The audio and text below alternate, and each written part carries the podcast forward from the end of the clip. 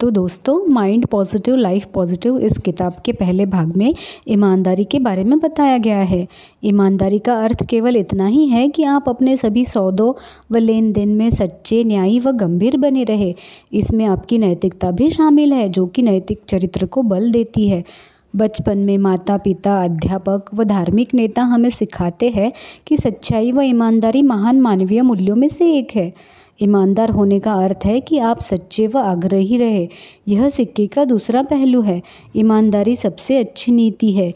यह केवल एक पुरानी कहावत नहीं, बल्कि समय की कसौटी पर बार बार खरी उतरती आई है।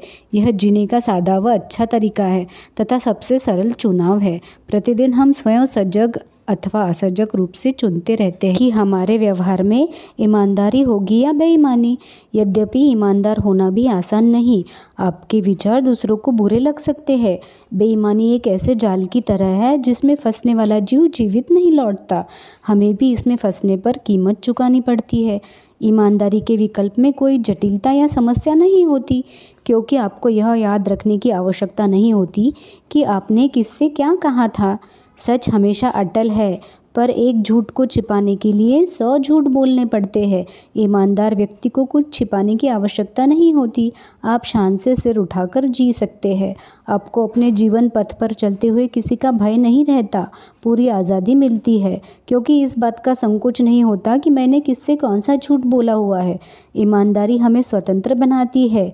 कई लोगों की धारणा है कि यह व्यक्ति को सीमित कर देती है, जो कि बिल्कुल अनुचित है। बेईमानी कभी नहीं छिपती। बेईमानी को उसकी कीमत चुकानी पड़ती है।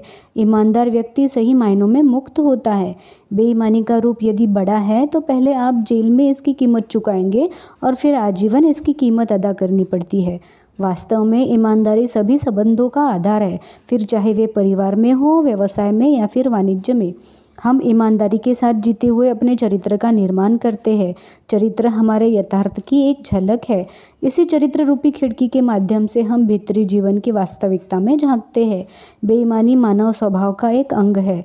यदि हम सावधान न रहें तो यह हमारे भीतर जड़ें जमा सकती है। यह हमारे चरित्र के आधार को खोखला करते हुए नष्ट कर देती है। चरित्र खोते ही हम सही मायनों में अपना वह हिस्सा खो देते हैं, जो हम हैं या जो हम हो सकते हैं। बेईमानी के लिए भारी कीमत चुकानी होती है। फिर चाहे वह नकल करता छात्र हो, किसी से धोखा हो या व्यापार में ठगी, बेईमान को कभी न कभी तो सज़ा भुगतनी ही होती है। ईमानदार व्यक्ति विश्वसनीय माना जाता है उस पर सभी भरोसा रखते हैं। जब लोग जीवन में हमारे शब्दों पर भरोसा रखते हैं तो हमारी क्षमता में भी वृद्धि होती है। जब हम बेईमान होते हैं तो अपने साथ साथ दूसरों के लिए भी समस्याएँ खड़ी करते हैं।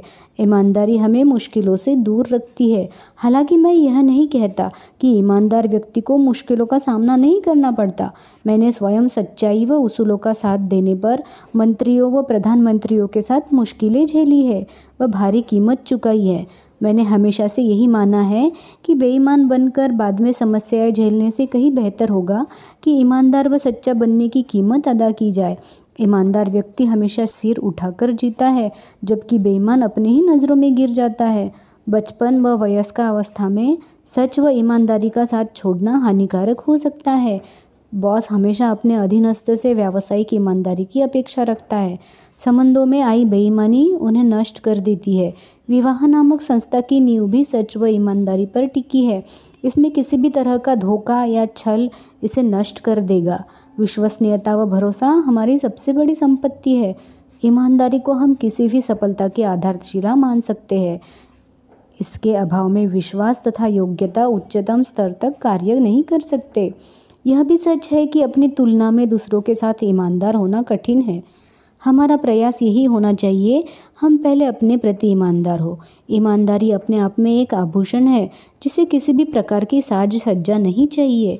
हमें जीवन में ऐसा कोई कार्य नहीं करना चाहिए, जिसे करते समय पकड़े जाने का भय हो। मैंने एक विचित्र नियम देखा है कि ईमानदारी से कमाया धन यदि खो भी जाए तो किसी न किसी रूप में लौट आता है, जबकि बेईमानी से कमाया गया धन कभी वापस नहीं आता। प्रकृति का एक और नियम यह भी है कि हमें बेईमानी व गलत कार्यों का किसी न किसी रूप में दंड भुगतना होता है।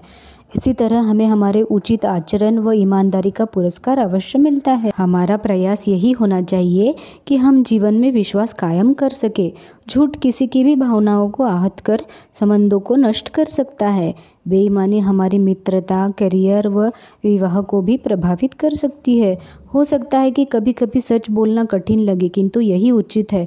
यदि सभी परिस्थितियों का सार निकाले तो पता चलता है कि ईमानदारी सबसे अच्छी नीति है।